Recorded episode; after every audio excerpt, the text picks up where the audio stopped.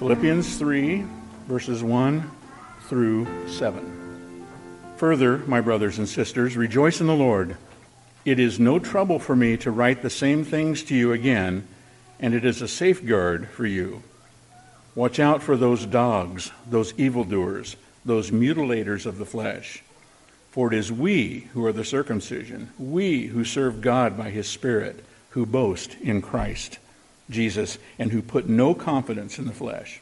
Though I myself have reasons for such confidence, if someone else thinks they have reasons to put confidence in the flesh, I have more.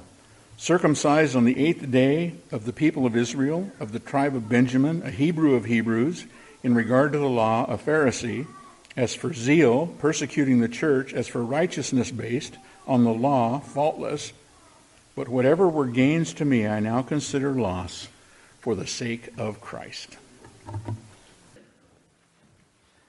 Well, good morning again. It's good to see all your smiling faces and some of your not smiling faces, but you, you know how to fix that, so we're okay. If you remember, it's been two weeks, but we were, uh, before Easter, we were in the last part of chapter 2 of Philippians. So if you're not there, go ahead and turn there. Um, if, you, if you remember, that last chunk of chapter 2 talked about Timothy and Epaphroditus. I'm sure you remember their portraits. I put them one more time up here for you. Companions of Paul, well known to the Philippians, if not Philippians themselves. Now, even, even though this section there is kind of a personal reporting, it might almost seem out of place, but we looked at the possibility that Paul was not just reporting, but presenting these men as examples of some of the principles we've been seeing in his teaching as we go through the book here. Perhaps Paul wants to point to Tim and Epaph, or however they shorten their names, as manifesting, as embodying some of these godly traits. These men, of course, being known characters to the Philippians. So, with this in mind, we last time, two weeks ago, we talked about influence, the influence not only of Epaph and Tim, but your influence and the influences that you are under. Who is influencing you? And the second question, who are you influencing? So, as we think about the principles of righteousness coming out of Philippians and elsewhere, it's worth pondering those two questions, I think. Making changes, even in our lives, concerning the influence. I want to do just a little bit of review as we come back to Philippians this morning. Um, if you remember, toward the beginning of the year, we looked at some background and contextual information about Philippians. I just want to review a little bit of that, reminding us where we're at as we study this book. The, Philippians was a letter written by Paul, the apostle, to the church in Philippi. He wrote this letter mostly, most likely around 60 AD while he was in prison, probably imprisoned in Rome. As we remember from the story in Acts, we saw that in chapter 16 of Acts. Paul went to Philippi on one of his evangelistic journeys, and the church got started here about 10 years prior to the writing of the letter, around 50 AD. Now, you remember the scene, perhaps. Paul and company um, started out by talking to some women down by the river. And some of these were the first converts to Christianity in the region. And also, here we remember that Paul and Silas were put in jail for disturbance. God miraculously released them through a nighttime earthquake. And following that, the jailer and his family put their faith in Christ and joined the infant church. So, this was the planting, if you will, of the church there in Philippi. Now, Philippi itself was a prominent Roman city, mostly populated with Roman citizens in the region of Macedonia. You can see it there toward the top. Um, Jerusalem down here would be capital of Israel, down on the lower right side. As Paul and company came to Philippi, the gospel reached Europe for the first time. Um, as I said, it's the, the land, the Macedonia would be north and west of Israel. Now, all of this region is modern day Greece. Perhaps some of you can visit the ancient site of Philippi one day. Maybe I'll go with you if you do. Now, so now as we come to the letter, the church is about 10 years old. As I said, it doesn't seem to be as troubled as some of the churches that Paul wrote to. Some, some, as Corinthians and such, received some letters from Paul that had some significant issues that he addressed. But we do notice that there's points of Christian living that these Philippians need correcting in. They need guidance from Paul. Among, other things, we've seen Paul rejoicing with them, encouraging them in their walk of faith. Paul shares of his prayers for them and reveals his deep love and his relational connection to them. They're his family. It's become obvious that they have a sweet bond in Christ, really, a bond only Christians can share. Now, this letter doesn't have our name on it, does it? We're removed in culture, in time, in language, we're removed in place. But the principles of Christianity span time, place, and culture. We believe that the Holy Spirit inspired the words of this letter as Paul inscribed them. That's why they're in our Bible, that's why they're called Scripture. And God preserved them as authoritative for us and the rest of history. Now, it's our job, our pleasure really, to work out what those principles of godly, or I should say scriptural principles, the Christian principles that do span time and place, what are those? That's our job um, as we look at the script, scriptures so that we can know God and we can seek Him properly and further. As we come to Philippians, we do find similarities with them and us, don't we? We are a local church. We're made up of individuals saved by God's good grace.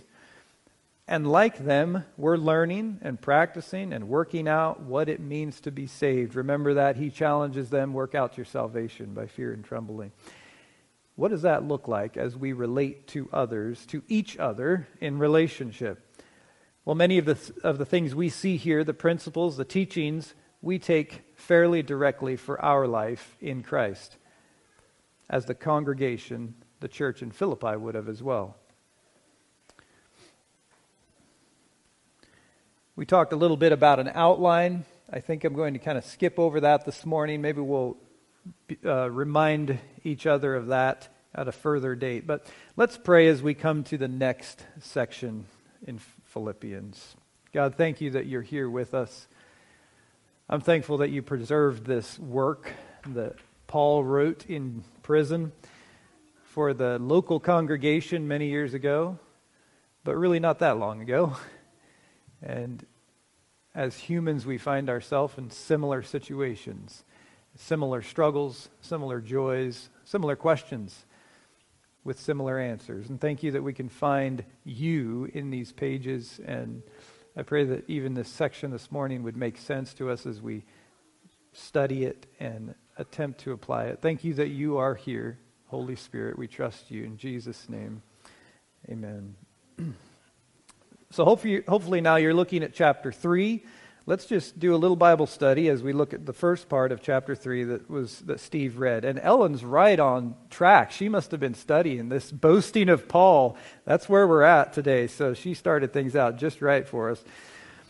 Um, as you scan the first couple of verses there, you notice that in verse 1, Paul seems to be drawing some conclusions and heading toward final thoughts. Do you see that?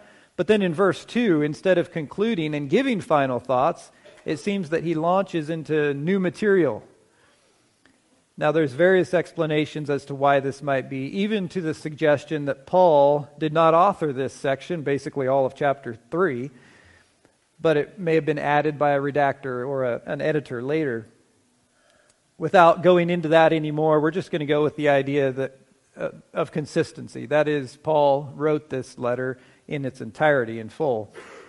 But as you look at 3 1, it may even be possible to assume that the author truly was considering wrapping it up, even in the, in the first phrase, and then he decides against it as he remembers, or maybe he receives new material. He remembers to, rewarn, to warn them and protect them with this argument now against false doctrine. And I think we're thankful that he did that, right? It brings some doctrinal clarity to Christianity, both for the Philippians and for us, and for, for many in between, and many going forward, perhaps. So back to verse 1, look at that. He urges them as his brothers and sisters to rejoice. Rejoice in the Lord. Now, have we heard that before? Yeah, it seems that that might be even a theme of Paul in this letter. Um, it's both in his life as well as a challenge to the Philippians. Now, the concept of joy has come up multiple times in the epistle already. We see that he prays for them in joy. That's in chapter 1, verse 4. He desires to remain with them for their joy. That's in chapter 1, verse 25. In chapter 2, he calls them to make his joy complete as they seek unity, as they seek that same mind with each other. He tells them to welcome Epaphroditus home with joy. And then in 4 1, he calls this church, the Philippians, his joy and crown. So we've seen this joy come up. And I think the joy that Paul is speaking of here is precipitated by, by a choice to rejoice. You like that? I should put that on the title of something a choice to rejoice. Well, Paul talks about this choice to rejoice even in the trials and hardships he was living in, doesn't he? He, he was under stress, under a lot of unknowns were in his life, difficulties. But we see him say rejoice twice in chapter 1, once in chapter 2, once in chapter and once in chapter 4 he says, "I will rejoice." He then calls them and shall we say us, to rejoice. Twice in chapter 2, once in chapter 3, this one we're looking at now, and twice more in chapter 4. Obviously, this is a necessary element to living in love with one another and finding contentment in our God given spot. Choosing to rejoice, and as a necessary element, see this in, your, in verse 1 there, it's a safeguard for them. It's a safeguard for them. That is, in their life in the Lord, rejoicing, choosing joy is a basis of stability for these believers. Probably something we ought to ponder a little more. As we make a choice to rejoice, we'll find stability, firmness in our lives in Christ, no matter what we face, the circumstances that we might face. So we'll come back to that concept of rejoicing as we get to chapter 4 a little bit, I think, but remember to rejoice. As we come to the, verse, the second verse, we see that abrupt switch that I mentioned in content. Now, I don't know that this is the case, but hey, what if that abrupt switch was to make some people sit up in their seats and say, "What? Wait, what, did I just did I go to sleep and then wake up again somewhere later?"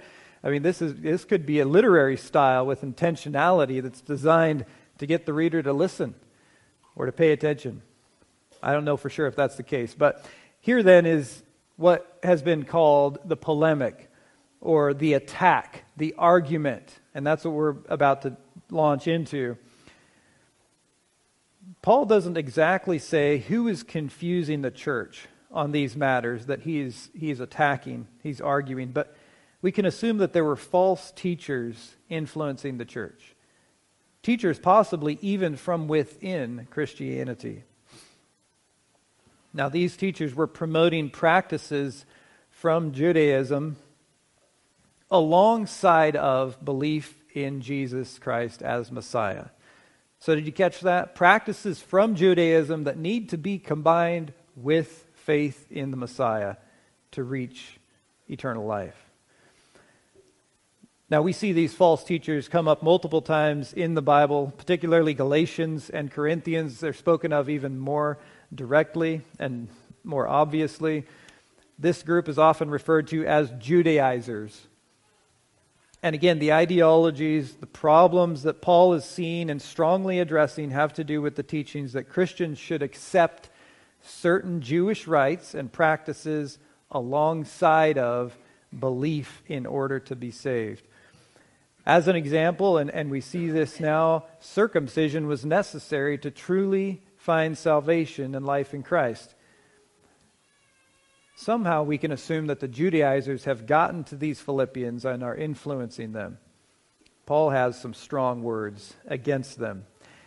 So, next, you can see there that he launches into defining these Judaizers by telling them to look or watch out for them and their message of falsity. He first calls them dogs. Now, we might understand this term to be pretty derogatory, even a sort of curse, you know, a worthless fool or something like this. But Paul's probably not saying this so much as he's putting an interesting twist to the relationship between the believers and the unbelievers, particularly those antagonistic religious Jews. Now, catch this. In Judaism, when someone was referred to as a dog, it meant they were outside. They were a Gentile. So you're inside. If you're a dog, you're outside. You're a Gentile. Now, Paul seems to be using the term to define those outside, not Judaism, but the truth of the gospel. Not so much a name calling, personal offense session as it is defining the truth of the gospel versus the heresy of the Jewish rites and practices that are, should be combined with the gospel, as these Judaizers are saying. Secondly, he goes on to call them evil workers, probably in reference to their work or practices of the law that they relied on for salvation. These were evil, they were wrong, they were heresy. Now, the last one in verse 3 there those who mutilate the flesh among other rituals they were promoting and practicing, circumcision was being carried out with the conviction that it was a necessary part, it was an effective part in bringing one into, fa- into God's family. Now, if that's the mentality about circumcision, it's nothing but mutilation, is what he says. In fact, it's akin to pagan practices. It's lost any kind of good significance. Paul doesn't want these believers, these Philippians, to be sucked into this way of thinking. Rites, rituals, doing, practicing certain things will not bring you into the family of God, into God's people. In fact, these things are damaging to the theology of the gospel, to good theology. Now, in verse 3, you continue to see this twist of definitions turning the pride of the Judaizers on its head, as he says in essence, in fact, Christians are the ones who belong to God. We're the people of God. And he says, actually, the circumcision, if you will. The gospel of Christ's love, his death, his resurrection is where truth lies. Now, the designation of the circumcision historically referred to the Jewish people under the law of Moses circumcision being the sign of the law, that you belong to the Jewish people under the law of Moses. So it's really a direct jab, I think, in his argument as he turns this whole thing on its head for these, these Judaizers. Paul wants to communicate clearly that those who want to find God and his truth must do so through Jesus, not through works, works of the law especially. Now, there are two more designations of the saved person um, the ones with truth, you see in verse 3. First, true worship that, that aligns with God and is pleasing to Him and is by, perhaps, is by and perhaps through the Holy Spirit. In other words, Pentecost, remember that? The coming of the Spirit in power as God reveals His program on earth, it's not to be denied. That was a real thing Paul's trying to communicate, I think. God's truth centers around the Holy Spirit, relationship with Him, and not on sacrifice so much, or rituals, or works of the flesh. And then the, the second, the last one there, he says, We boast in Christ as opposed to putting confidence in the flesh. Christ gets the glory, the praise. He has done the work of saving us, not something we perform in the flesh such as that sign of circumcision. Paul is not, I should say, Paul is not excluding Jews from salvation in any way here. He's just pointing out that the signs of the law of Moses are not what gets you into God's family. Now, speaking of boasting, This is Paul. You might say it's a mock boast. It might come across a little strange at first reading, but this is a mock boast. In verse 4, Paul launches really into a segment of his testimony as part of his argument. Remember, he's making an argument here against putting confidence in the works of the flesh. And to prove his point that he just made in verse 3 about boasting in Christ instead of works. Now, did the Judaizers, as they came to the Philippians or the Galatians or whoever they came to, did they appeal to their achievements? And their standing as they tried to p- persuade the Philippians of this practice, of what they should do. Well, Paul says if they think they have grounds for confidence in the flesh, I have more. Verse 4 there. Paul says he's got the born right, he's got the experience, he's got the degrees, he's got history in Judaism. If anyone has the ability to claim merit based upon the deeds of the flesh, and that's the key, to claim confidence in their own good works, Paul says, I do. I've got it. In fact, Paul claims that he comes out ahead of any other in his achievements. If this were a competition, he is sure to win. And I like this phrase that I stole from someone else. His sincerity and intensity were unmatched. And then he goes on to explain that. And but before we get to that, I think the, the reason, again, to reiterate that he spends the time to enumerate all of his achievements here is to point out that they are ultimately worthless when it comes to Christ, when it comes to eternal life, when it comes to being accepted by God. All the qualifications in the world will not buy you a place in the gospel of God. And in a few verses, we'll get into it next week, verse 7 and, and, and on he'll go into more detail about that. Well, here are seven qualifications then. You see them in verse 5 and 6 that he reveals about himself. And it really is a pretty impressive list. Now, it may not be that impressive to us since we are outside of that context of Judaism, but if we were a Pharisee of the day, this would be an impressive list. The first four um, speak to Jewish privileges that Paul had acquired basically by his family, by his birth. The first one, he was circumcised on the eighth day. That's the proper time to circumcise a baby boy under the law of Moses. Secondly, he was truly an Israelite. That is, he was pure blooded. He was not a proselyte. He, did, he wasn't a convert, which was sometimes considered a second rate Israelite. Three, as further definition, definition, he was an Israelite of the tribe of Benjamin, clearly pointing to one of the 12 tribes, definitely not obscure in this claim to being an Israelite. Which leads to, to number four, a Hebrew of Hebrews. Probably in this, he was trying to communicate that his family was committed 100% to Judaism. They hadn't deviated from the practices or the language as some around them had.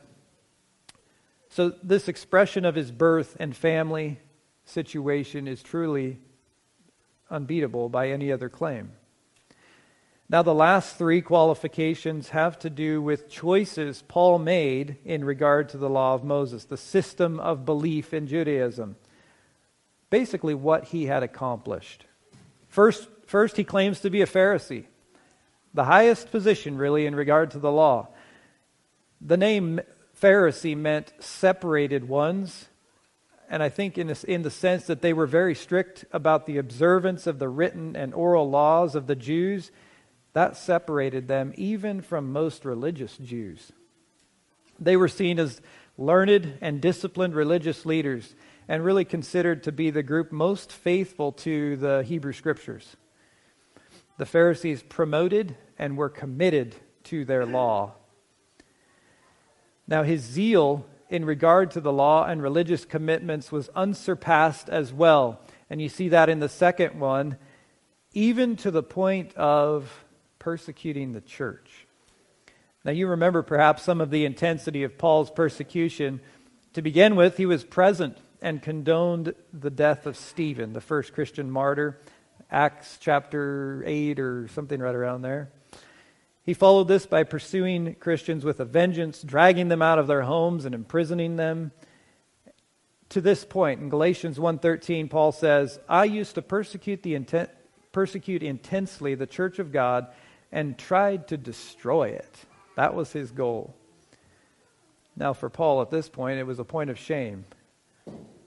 But it's proof to zeal unmatched in Judaism in his past. Finally, the third one there, the last of, the, of all seven, Paul claims to have a perfect record in regard to righteousness of the law. So, by his own interpretation of his life in accordance with the law and the oral traditions as well, he claimed to have an impeccable record. Not only did he know the law and all its ins and outs, he had developed life habits in accordance with the law in every respect. Again, not something he was technically boasting in now, but if there were an opportunity to gain God's approval by legalism, Paul was in the lead spot. So, kind of in summary, in review of, of what we've been looking at, Paul's telling the Philippians quite strongly, by the way, to watch out. Be aware of this heresy of the Judaizers. They want you to think that it's necessary for you to, to, take on, to participate in the practices and methods of Jewish law in order to be saved. But, he says to them, your confidence comes through the finished work of Christ in his death and his resurrection. He says, if there was anyone who could have gained right standing with God through the works and the rites of the flesh, I was there. It was me. And then he tells them those, those things we just looked at. And after giving the details of his achievements, pointing out that he was unsurpassed, he says in verse 7 it was all a loss. We're going to save that until next week, but that's important to point out. It was all a loss in the light of Christ. Now, confidence in the flesh it's related to the works of the law and of Judaism in our context here, isn't it? But the elements are universal to human pride. We can easily place confidence in things of our flesh. Now, that's anything that we rely on, anything that we boast in, that we take comfort in, or find confidence in, things that are of ourself. Maybe it's our social standing or other places of honor and privilege we find ourselves in. Or it's our accomplishments. What might that look like? From various earthly achievements to moral standing. Probably most of the time, we're te- tempted to take pride in things that are not inherently bad, but that have no value without humility before the Lord. In fact, they can turn into an obstacle of stumbling without looking to Him, without giving Him credit and boasting in Him. So then the question what are you boasting in? Or where is your confidence? I want to tell you a little story about boasting. I hope I won't bore some of you. If you don't like airplanes, then you can go to sleep for a minute. But um, I'm not sure if this story is true, and I for the record, I have edited, edited it some in order to fit it in here, but the, uh, this is the SR 71 Blackbird. The fastest, it was the fastest plane in the world aside from rocket planes. Here's a story that's given to us by the pilot of an SR 71. He says there were a lot of things we couldn't do in an SR 71, but we were the fastest guys on the block and loved reminding our fellow aviators of this fact. People often asked us if, because of this, it was fun to fly the jet. Well, fun would not be the first word I would use to describe flying this plane. Intense, maybe. But there was one day in our training experience when we would have to say that it was pure fun to be the fastest guys out there, at least for a moment. It occurred when Walt and I were flying our final training flight. We needed 100 hours in the jet to complete our training and attain mission ready status. Somewhere over Colorado, we had passed the century mark. We had made the turn in Arizona, and the jet was performing flawlessly. ripping across the barren deserts 80,000 feet below us. I could already see the coast of California from the Arizona border. I was beginning to feel a bit sorry for Walter in the back seat. There he was, with no really good view of the incredible sights before us, tasked with monitoring four different radios. I pulled the radio toggle switch and monitored the frequencies alongside with him. The predominant radio chatter was from Los Angeles Center, far below us, controlling daily traffic in their sector. While they had us on their scope, albeit briefly, we were in uncontrolled airspace and normally would not talk to them unless we needed to descend into their airspace. What we listened as a shaky voice of a lone Cessna pilot asked the center for readout of his ground speed. Center replied, November Charlie 175, I'm showing you 90 knots on the ground. That's about 104 miles per hour. Now, the thing to understand about center controllers was that whether they were ta- talking to a rookie pilot in a Cessna or to Air Force One, they always spoke in the same exact, calm, deep, professional tone that made everyone feel important. Over the years, that tone of voice had become somewhat of a comforting sound to pilots everywhere. Just moments after the Cessna's inquiry, a twin Beech piped up on the frequency in a rather superior tone asking for his ground speed. I have you at 125 knots on the ground. That'd be 144 miles per hour. Boy, I thought the Beechcraft really must think he's dazzling the Cessna Brethren down there. Then, out of the blue, a Navy F 18 pilot came up on the frequency. Center Dusty 52 ground speed check. Before Center could reply, I'm thinking to myself, hey, Dusty 52 ground 52 has a ground speed indicator in that million dollar cockpit, so why is he asking center for a readout? Then I got it. Old Dusty here is making sure that everyone from Mount Whitney to the Mojave knows that what true speed is. He's the fastest dude in the valley today, and he just wants to, everyone to know how much fun he's having in his new Hornet. And the reply, always that same calm voice with more distinct alliteration than emotion. Dusty 52 Center, we have you at 620 on the ground, 713 miles per hour. and I thought to myself, is this a ripe situation or what? As my hand instinctively reached for the mic button, I had to remind myself that Walt was in, the con- in control of the radios. Still, I thought, it must be done. In mere seconds, we'll be out of the sector and the opportunity will be lost. I knew that to jump in on the radios now would destroy the integrity of the teamwork we had so long been developing. I was torn. Then I heard it the click of the mic button from the back seat. that was the very moment that I knew Walter and I had become a crew. Very professionally and with no emotion, Walter spoke. Los Angeles Center, Aspen 20. Can you give us a ground speed check? There was no hesitation, and the reply came as if it was an everyday request. Aspen 20, I show you at 1,842 knots across the ground. That's 2,120 miles per hour. At that speed, by the way, you could make it from the East Coast to the West Coast in 64 minutes. I think it was the 42 knots that I liked the best so accurate and proud was Center to deliver that information without hesitation, and you just knew he was smiling. We never heard another transmission on that frequency all the way to the coast. For just one day, it truly was fun being the fastest guys out there. Now, I don't know about you, but I would guess most of us, if we were sitting in the Blackbird, we'd have done the same thing. Click that mic button to boast in our speed right?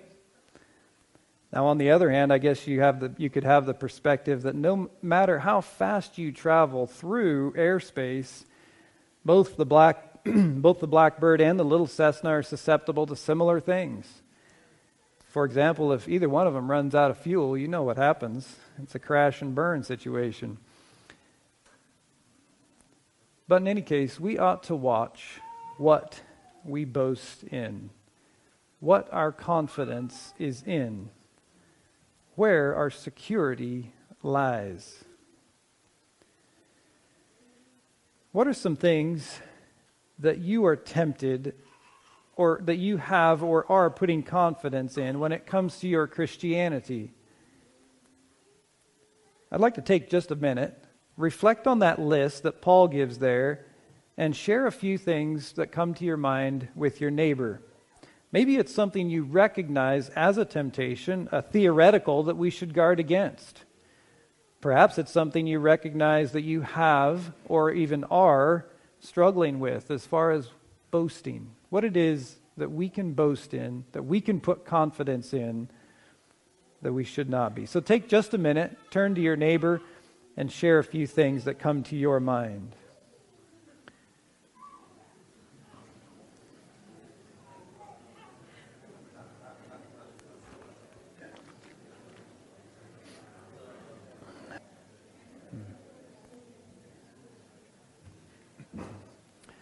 Well, that could go on and and should go on, and it's a it's a question to think about and take take home to your families maybe or to your small groups. What are we placing our confidence in? And it's okay to recognize, I think, that we tend to place confidence in the wrong things by nature, and that so we, we work on that. And as I thought about that, I wonder if the, the thing that stings us as Christians that stings us the most is our moral achievements. Or maybe it's the lack of moral achievements. Taking pride, putting confidence in the things that we have done, or something that we're, we're being pretty good in, particularly something spiritually good, something moral. For example, maybe you've conquered your tongue, and as far as you can tell, you never say anything slanderous about others. You have always, always have a perfect guard on your mouth, on, on the words you speak. You always think before you speak. Well, if that happens to be true, and I'm sure some of you have conquered that, on the one hand, wouldn't that be great? Right? It's an, it's an honor to God, it's loving to people, it's helpful for you as a person. But here's the point on the other hand, it could be a point of pride. I could take credit for that. Basically, I'm boasting in my speed. It's all the wrong thing. It's, the, it's an accomplishment of the flesh. On the other hand, perhaps, perhaps you're lacking confidence in achievements. You haven't done very much. You're not something special, etc. Well, the same principle applies. We don't rely upon the deeds and the accomplishments of the flesh, but upon God boasting in Him alone, trusting in Him, putting our confidence in Him. So, what are you boasting in? Where, where is your confidence placed? Remember that attitude of Jesus out of chapter 2, where he emptied himself, he humbled himself, I think that's the attitude that leads us to boasting in Christ and his goodness to us. Now, there's a lot to explore here, and I think probably in the next couple of sessions in Philippians we'll explore it a little bit more.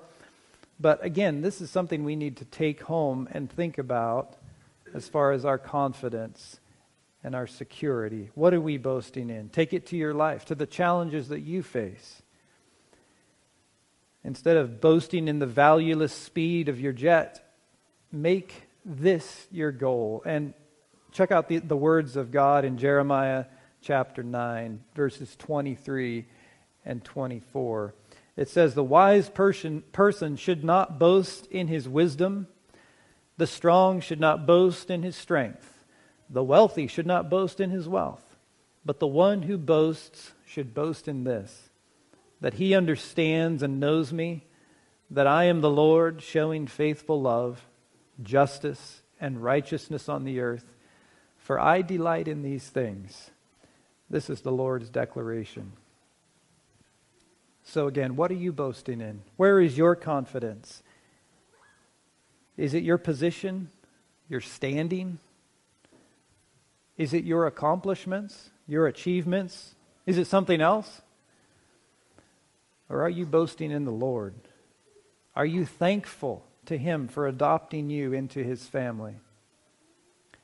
Now check your heart. Only you can truly see. There's a lot of ways to boast.